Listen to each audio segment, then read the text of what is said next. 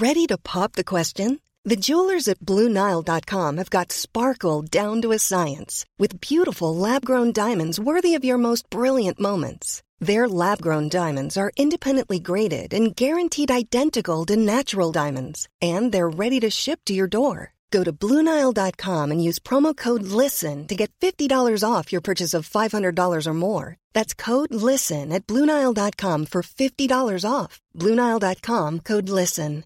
I'm Afua Hirsch, I'm Peter Frankopan. and in our podcast, Legacy, we explore the lives of some of the biggest characters in history. This season, we're exploring the life of Cleopatra. An iconic life full of romances, sieges, and tragedy. But who was the real Cleopatra? It feels like her story's been told by others with their own agenda for centuries. But her legacy is enduring, and so we're going to dive into how her story has evolved all the way up to today. I am so excited to talk about Cleopatra, Peter. Love she Cleopatra. is an icon. She's the most famous woman in antiquity. It's got to be up there with the most famous women of all time. But I think there's a huge gap between how familiar people are with the idea of her compared to what they actually know about her life and character. So, for pyramids, Cleopatra, and Cleopatra's nose, Follow Legacy now wherever you get your podcasts. Or you can binge entire seasons early and ad-free on Wondery Plus.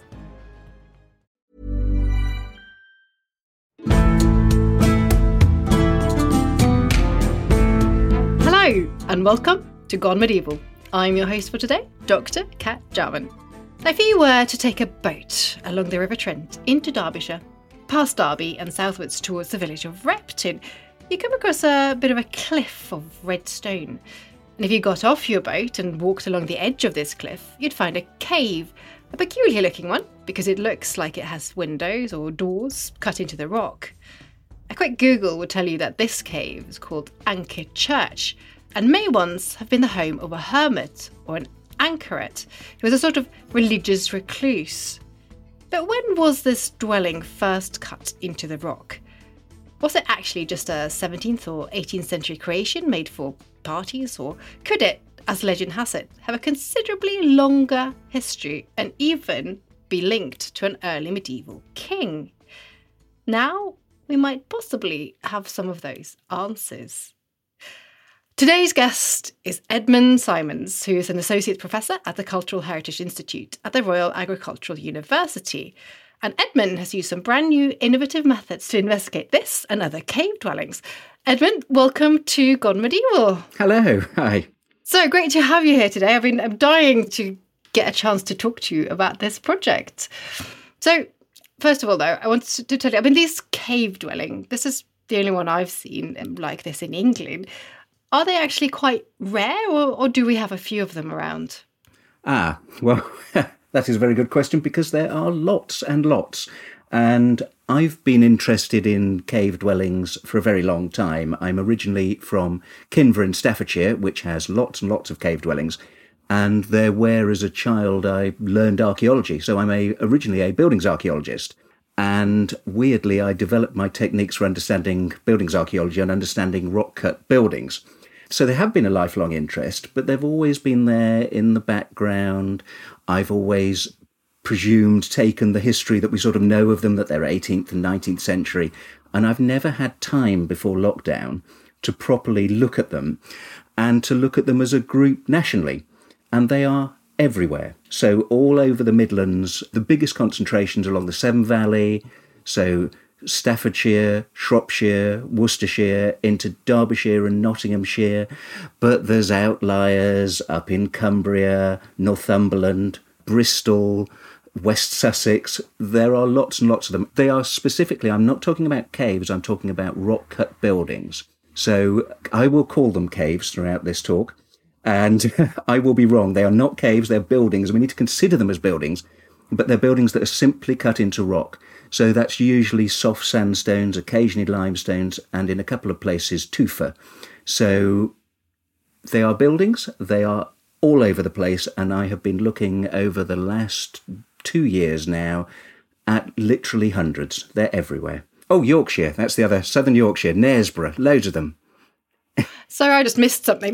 Clearly, I've not really seen many apart from Anchor Church.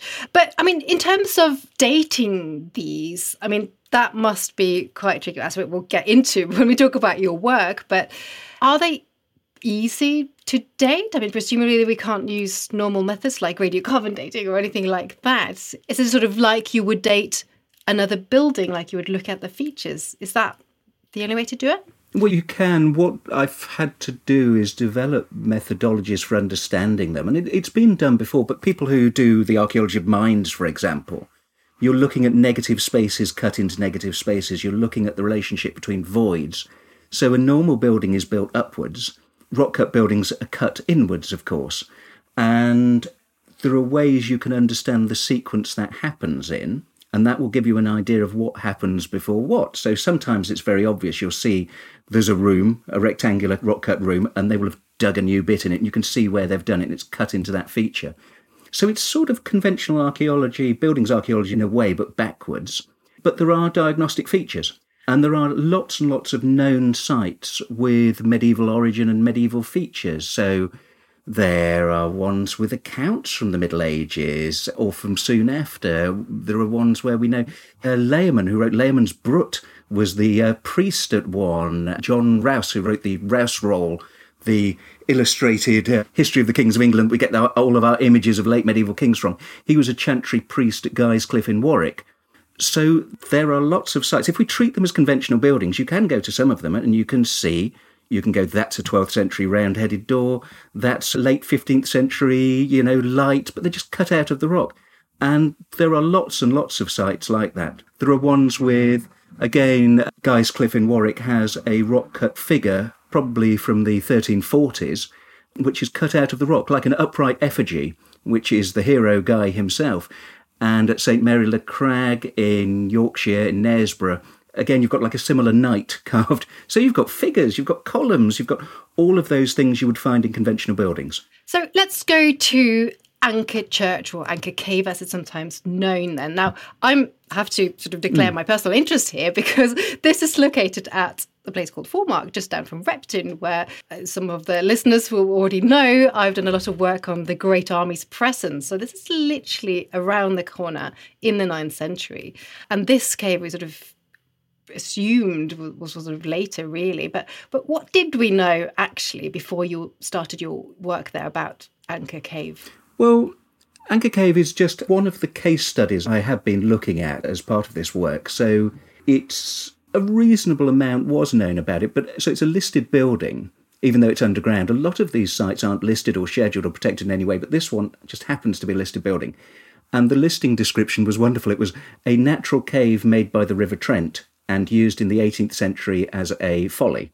And of course, rivers don't make doors and windows. so immediately, immediately, once suspicion is aroused, you know, it is not natural anyway. It's entirely rock cut. So there are odds and ends of history that were known or suspected, and it's totally unrelated to your work up the road. It was just just happened to be that it's right next to where you've been working, and it was clear even from an initial visit. Sometimes you're looking at these just as you would with any piece of buildings archaeology, going, oh, there's one of those and one of those. But you could see it's clearly been altered, probably in the 18th or 19th century. The spaces have been knocked into one, but you could see it was originally three small cells, is a loaded word, rooms on one side and a smaller detached sort of cave on the other. So there's some history known. We know that in the 18th century it was used by Sir Robert Burdett, and he's the fourth baronet so he's living in Foremark Hall, which is very nearby, and he's having parties in there. And there's a painting by Thomas Smith from 1745, Thomas Smith of Derby, which shows the baronet and his guests. There are ladies in big sort of sack-back dresses and gentlemen in hats and a piper, and they're standing outside the front of the caves having a party by the river. 18th century sort of very earliest sort of, you know, it's the picturesque movement in its very earliest form. But you look at that picture and it's diametrically correct. You can see that the place isn't terribly different from how it is now. And yet it, was genuinely assumed to have been cut at that date, yet we know that in the 1680s there is a fool living in Anchor Church. The name, of course, itself, it's something recognisable as a church. It's anchor as in anchorite and church. So it's mentioned in the 17th century possibly mentioned in 1545. So John of Tamworth. He's writing about St. Modwyn of Burton, the Lady of Burton, possibly Welsh or Irish saint. And uh, he puts in there that there's a cell in a cliff a little from the Trent, and in there lives St. Hardulf. And there's only fragments of that story. That's written down first, well, our earliest version of it is from the 1540s. But in the 13th century, the site's named as Anchor Church. So there's something there as early as the 13th century that is recognisable as a church of an anchorite. So there is a history, it's fragmentary, but compared to a lot of these sites, it's actually pretty good. And do we know much about this Saint Hardulf in, in terms of him being there? Well, we know very little, and I shall be very careful because I'm not a historian of early medieval uh, kings. It's a very different field. But we know that Hardulf, this Saint Hardulf, we have this little mention of him, and we know that he's the patron saint of the Church of Saints Mary and Saint Hardulf at Breedon on the Hill, which is an unbelievably beautiful site about eight miles away from Anchor Church on top of an enormous great hill, and it was the site, of course, of an important early medieval monastery, Benedictine monastery. So we know very little of him. He's been identified, strongly identified with Eardwulf, a deposed king of Northumbria who may have ended up spending his exile in Mercia, in the in the land of his enemies almost. But it's unclear how certain that identification is. But there are people who know more of this than I who are fairly certain that they may be the same person. So we have a link to a possible historical figure in the early medieval period, which is interesting in itself. Okay, so that's what you knew beforehand. So you then got to the pandemic, got into lockdown, decided to to go and investigate this. How exactly did you go about investigating this particular cave? This particular one, the methodologies I'm using for some of this work are very simple. You can record, you can laser scan something. We use drones here and we did sort of traditional survey as well as sort of slightly more advanced survey. Archaeologists, of course, we're obsessed with recording things. We like recording things, and I did all of that. But really, it's looking at the phasing so it's looking at what is cut into what and looking at diagnostic features. But the important thing to remember with a cave is the cliff there will have been formed at the end of the last glaciation. So it's meltwaters, it's the downwashing of the last sort of fluvio-glacial downwashing. It's the end of the glaciation, the glaciers are melting. What's now the Trent would be an enormous great channel of water and it's scoured away those cliffs. And weirdly, even though they appear to be soft sandstone, cliffs like that are pretty stable. You'll get frost shattering, you get water erosion, you get people quarrying them away. But generally, they're a stable sort of form over thousands of years. So anything that is cut into a cliff like that by humans will survive unless it's quarried away, unless it's completely removed. Even if it collapses in on itself and you have a sort of cave fall, it'll still be there. So, one of the important things to remember is these are buildings, but they have the preservational qualities of caves. So, I looked inside for diagnostic features and I compared it to sites elsewhere. So, one of the things I've done is develop a typology, something that happened for conventional buildings about 150 years ago. And weirdly, I'm having to sort of do it from scratch now. So, I could see features that you see elsewhere, sometimes at known medieval caves. The form there is very unlike the 18th century folly examples we see, or 17th, 18th century houses. And it's as simple as features that if you found them in a building that you suspected may be early medieval, you'd go, well, this must be early medieval. So there are two very narrow doors which now appear as sort of sides of a pillar because at some point the internal walls have been removed possibly when they were having parties in the 18th century so the ladies in the big sack-back dresses could move around in there. And there are features like there's an 18th century fireplace, but you can see it cuts through a very small, tiny, blocked, round-headed window. And one of the key things is it's very organic and very crude, but there's a almost blind double arch with one a door in one side and a pillar with a pilaster cap on it that's very distinctly Romanesque. It's not unlike a very crude example of the ones just down the road at Repton Church. So there are features in there that you could say are broadly Romanesque. And then for dating, of course, well, with your Viking great host turning up, monasticism in that part of the world doesn't do well, does no, it? no. I mean, I mean, Yeah. what do they do to Repton? It's, it's pretty. I mean, it's not completely destroyed, but they did a pretty good job at it. Absolutely. Yeah, I don't think hermits down the road are going to do terribly well. No. So these are Romanesque features, and that gives a huge time span, you know, and they're very crude Romanesque features. Monasticism in that particular area doesn't really take off again. The Benedictine houses at Breedon and Repton are destroyed, and it doesn't take off until the late 12th century when Calke Abbey starts again and Repton Priory, you know, it's refounded as a priory. So these features could be from as late as that, but by the 13th century it seems to be abandoned and is already called Anchor Church. So it raises alarm bells. I'm not saying they are necessarily early medieval features, but if you found them in a conventional building you suspected had early medieval origins, there wouldn't be a problem, really. It's just very odd to find them there. And comparing it to other similar sites, you can see that there's actually sites where there are much, much older than early medieval features surviving in these rock cut buildings.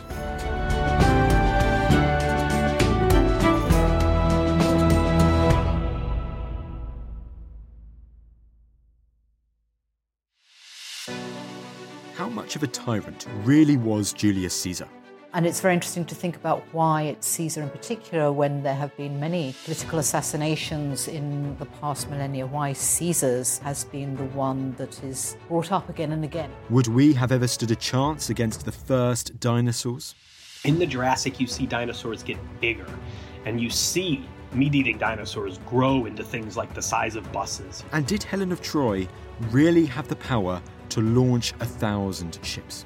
She is always derided as this sort of terrible adulteress, but at least as old as Homer, at least the 8th century BCE, is a counter tradition in which Helen doesn't go to Troy. She's never Helen of Troy, she's Helen of Egypt. Well, you can expect all of this and more from the ancients on History Hit. Join us twice a week, every week, as we explore some of the greatest moments of our ancient past. Subscribe to The Ancients wherever you get your podcasts.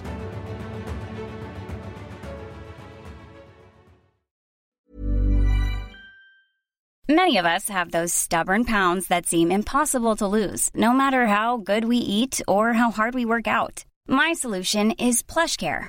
PlushCare is a leading telehealth provider with doctors who are there for you day and night to partner with you in your weight loss journey. They can prescribe FDA-approved weight loss medications like Wegovy and Zepbound for those who qualify. Plus, they accept most insurance plans. To get started, visit plushcare.com slash weight loss. That's plushcare.com slash weight loss. When you drive a vehicle so reliable it's backed by a 10 year, 100,000 mile limited warranty, you stop thinking about what you can't do and start doing what you never thought possible. Visit your local Kia dealer today to see what you're capable of in a vehicle that inspires confidence around every corner. Kia, movement that inspires. Call 800 333 4KIA for details. Always drive safely. Limited inventory available. Warranties include 10 year 100,000 mile powertrain and 5 year 60,000 mile basic. Warranties are limited. See retailer for details. Did Hitler's sexuality shape his worldview? Why did the Black Death lead to the rise of the witch trials? And what are some of the sauciest scandals involving kings and queens at Hampton Court? I don't know about you, but this is the history I want to hear about. If you do too, then join me, Kate Lister, every Tuesday and Friday to find out the answers to all of these questions and more. Listen to Betwixt the Sheets, the history of sex scandal in society, wherever you get your podcasts. Brought to you by History Hit.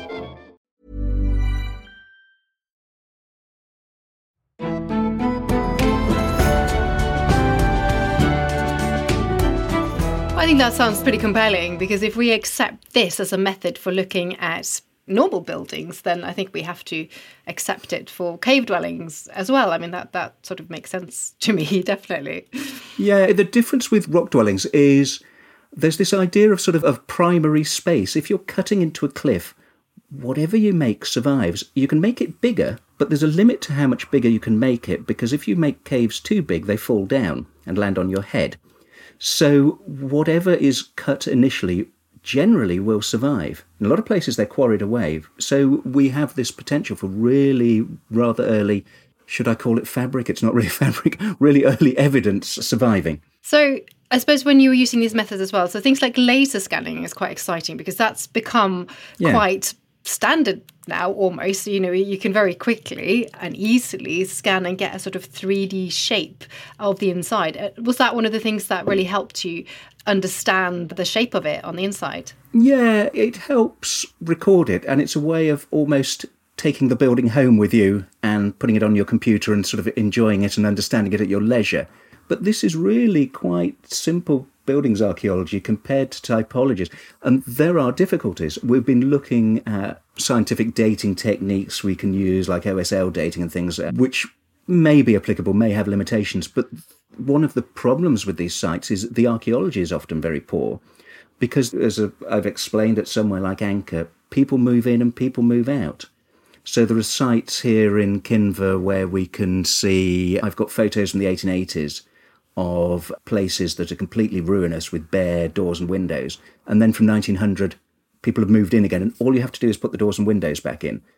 So they have very, very long histories of people moving in and out, and every generation cleans out the floor. And you can just clean it down to bare stone. So it's really unlikely to find archaeology in it. So at St Mary La Roche in Nottingham, that was excavated a few years ago, completely sort of sterile inside. Conventional archaeology won't work. So if you want to understand them, you've got to look at them as a group and, in a way, just do really quite simple analytical techniques to understand the phasing of them, understand how they develop. And occasionally there are giveaways, like you find a carved cross or a saint. Which Pretty- is pretty a little bit yeah. of a giveaway.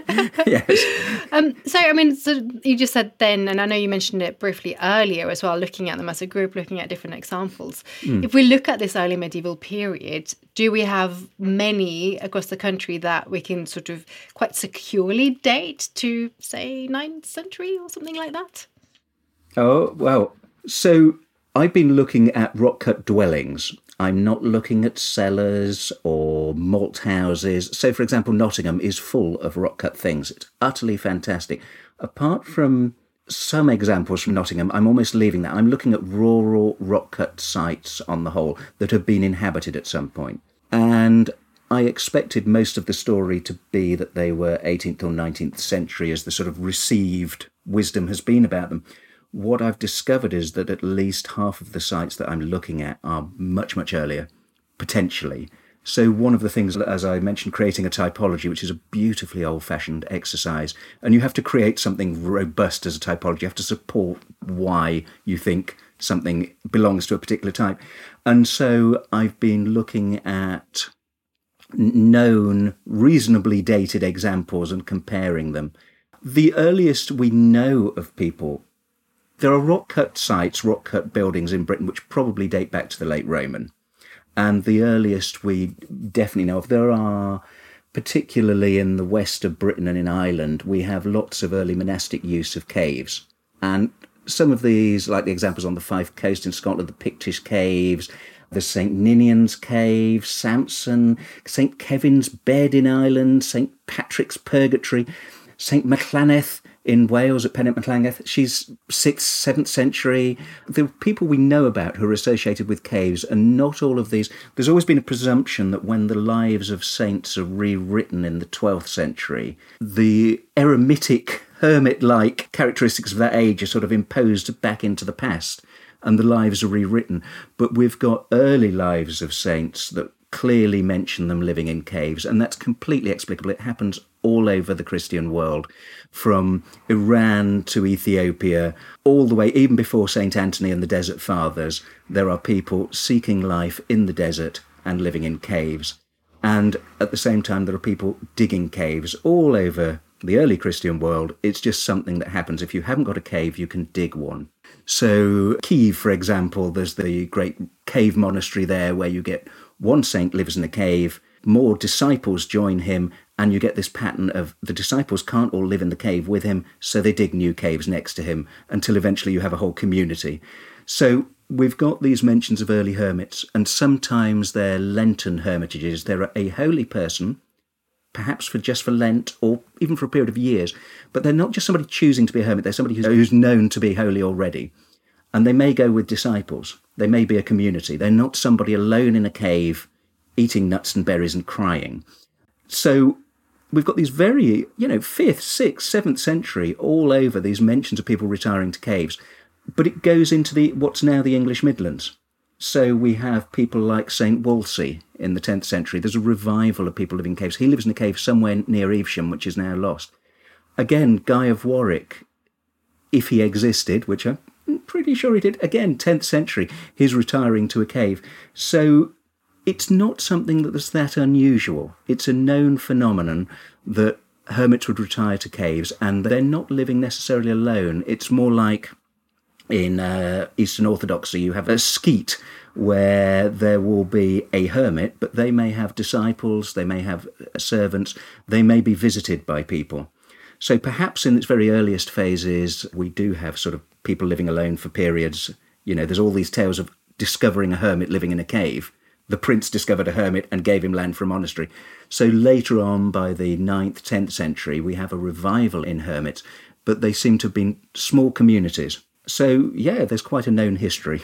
So, I mean, I found that really exciting. And, and the other thing that is interesting that came out of your research there is well, this point that this is known as a church, so not just a, hermitage for one person, but as a church, and the slight possibility that one of the rooms, because there's a, a sort of separate room, was maybe an oratory or, or something like that. Do you want to talk about that a little bit? Yeah, so Godric of Throckenholt, for example, there's a good description of his hermitage, and he has a house he lives in, seemingly with his disciples, and he has a consulting room, for want of a better term, where he meets people. He might be a hermit, but he is a holy person who dispenses advice, and he has an oratory. And that does seem to be one of the features from the very earliest sort of hermit communities. They may be living as communities. You have a chapel, even if your oratory is a tiny individual cell or a niche, you have a chapel. And at Anchor, there is a detached cave, for want of a better word, with three very pronounced niches in it. I suspect that's the contender to be an, an oratory. But at other sites, so like Bridgnorth, Hermitage, there are mentions of from as uh, I think again it's 10th century, although some people have doubted that. But there is a rock cut chancel arch there, which again, if you found it in a conventional church, it's very sort of elongated, could be very late Anglo Saxon or early Norman. I mean, yeah. I do find this extremely exciting, actually. And having listened to you talk about it, I'm even more convinced than I was before, I have to say. And I think what's really interesting, if we put this into the 9th century context, so the work I've been doing is, is just literally around the corner. So you have this cliff, which is right next to the river. Mm. So in the 9th century, that, as you, as you already said, the river's changed the way it is now. But in the 9th century, that would have probably gone right up to the edge. And just beyond this cliff, it sort of flattens out and the, the landscape changes completely. And it looks like there's more of a sort of beachy sort of area. And that's exactly where I found some evidence of a Viking camp that relates to the 9th century Viking Great Army. So you sort of go past this cave and then you sort of you have a place where you can pull up your boat, which is probably what exactly what they did.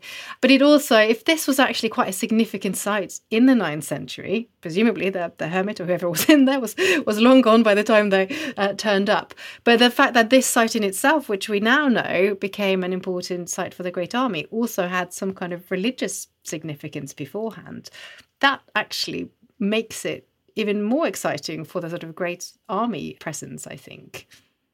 Yeah, I've only sort of spoken about early hermits. A lot of these sites are the heyday of hermits in the, you know, 12th, 13th century, where hermits doing a different job. But those hermitages, particularly, they always have a boundary. Often well built boundaries. They are taking a chunk of the desert and putting a wall around it, and they operate in that landscape. But I think with some of the places like Anchor, where we're seeing hints of earlier eremitic use, there are again banks, walls. At Anchor, there are rock cut steps that take you from the church, from the cave, up to the top of the cliff. You get that again and again. So, yeah, the whole question of what kind of landscapes these things are sitting in is one that is yet to be answered. But and how that fits with people like your Vikings, if it was there at that point, how they're reacting to a strange building in the rock. Would be very interesting to know. Absolutely, but it seems likely that it's sort of place they might target. And we also don't know if there was a village there beforehand. There could have been a, a village on top of the cliff. We actually don't know. There's a, a great big Foremark Hall is, is right on top of what might have been an early medieval village, possibly. But I think this really opens up a whole new opportunity. So I'm really excited about it, I have to say. um, so, what's next now then? Where are you going to go from this? What, what else are you working on with these cave dwellings? Well, this is the first part of a sort of a larger project, of course. So it all started from looking at a small number and realizing that people had looked at them individually, sometimes in detail, but never as a group. And of course, it's that mission creep, isn't it? I had to look at more and more, and then you see more and more parallels. So I'm writing a monograph, a book at the moment. It's not going to say what these things are, it's going to say they exist Here's a very broad typology. Here are ways of understanding them. What do we do next? Because they're far more in number than even I suspected when I started this. And we've got concentrations of them all, all over the place. And what's there are questions like why are they so similar? Why is a known medieval hermitage in Worcestershire pretty much the same design as one in Cumbria? What's going on. It's not just the materials dictating that. Do they have a sort of blueprint? Do they have a sort of an architectural grammar for this is what they look like? So the book will do that. It will pose these questions and it's a way of sort of opening up the debate on these things. And I'm also working on a corpus of them. And and working on ways I'm working with geologists and I'm working with I've just done a paper with the wonderful Marijane Osborn at University of California Davis who is a great scholar of early English literature. And she sees in some of the things that I've noted with these parallels with Anglo-Saxon poetry particularly the wife's lament which talks about exile in a cave and people have presumed that to be a bad thing. The poor wife is being sent to suffer in a horrible, nasty cave, whereas you can read it through this work as she's sent into exile in an existing hermitage because that's what Anglo Saxon aristocrats often did. You would retire as a monk or you would be sent away for, and spend periods in monasteries and nunneries. I think it's probably a more realistic explanation. So there's that wonderful sort of cross disciplinary work that sheds lights on these as well. But it's the beginning of a process. I think there's an awful lot to be done on these things, and, uh, and this is the start in a way. Fantastic. Well, I'm delighted you have made a start of it, and I can't wait to see the result of it. Edmund, thank you so much for coming. It's absolutely brilliant to talk to you uh, about this today. Oh, thank you for having me. It's been enjoyable. Thank you. So, thank you all for listening as well. This has been an episode of Gone Medieval by History Hit. I'm Dr. Cat Jarman. Don't forget to subscribe to the podcast so you don't miss an episode. And if you have a moment, do feel free to leave us a review reviews help other people find the podcast so we get more listeners and we can continue to produce more episodes. So that would really help us. And tell all your family and friends, obviously.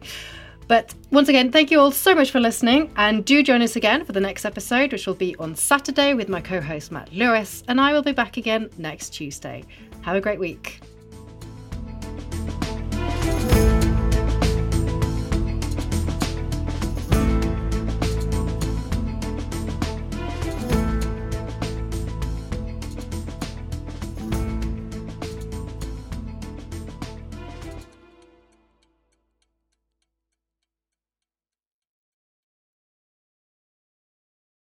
Thank you for listening to this episode of Gone Medieval. Please follow this show wherever you get your podcasts. It really helps us out, and you'll be doing me a big favour. Don't forget you can also listen to all of these podcasts ad free and watch hundreds of documentaries when you subscribe at historyhit.com forward slash subscribe. As a special gift, you can also get your first three months for just £1 a month when you use the code MEDIEVAL at checkout.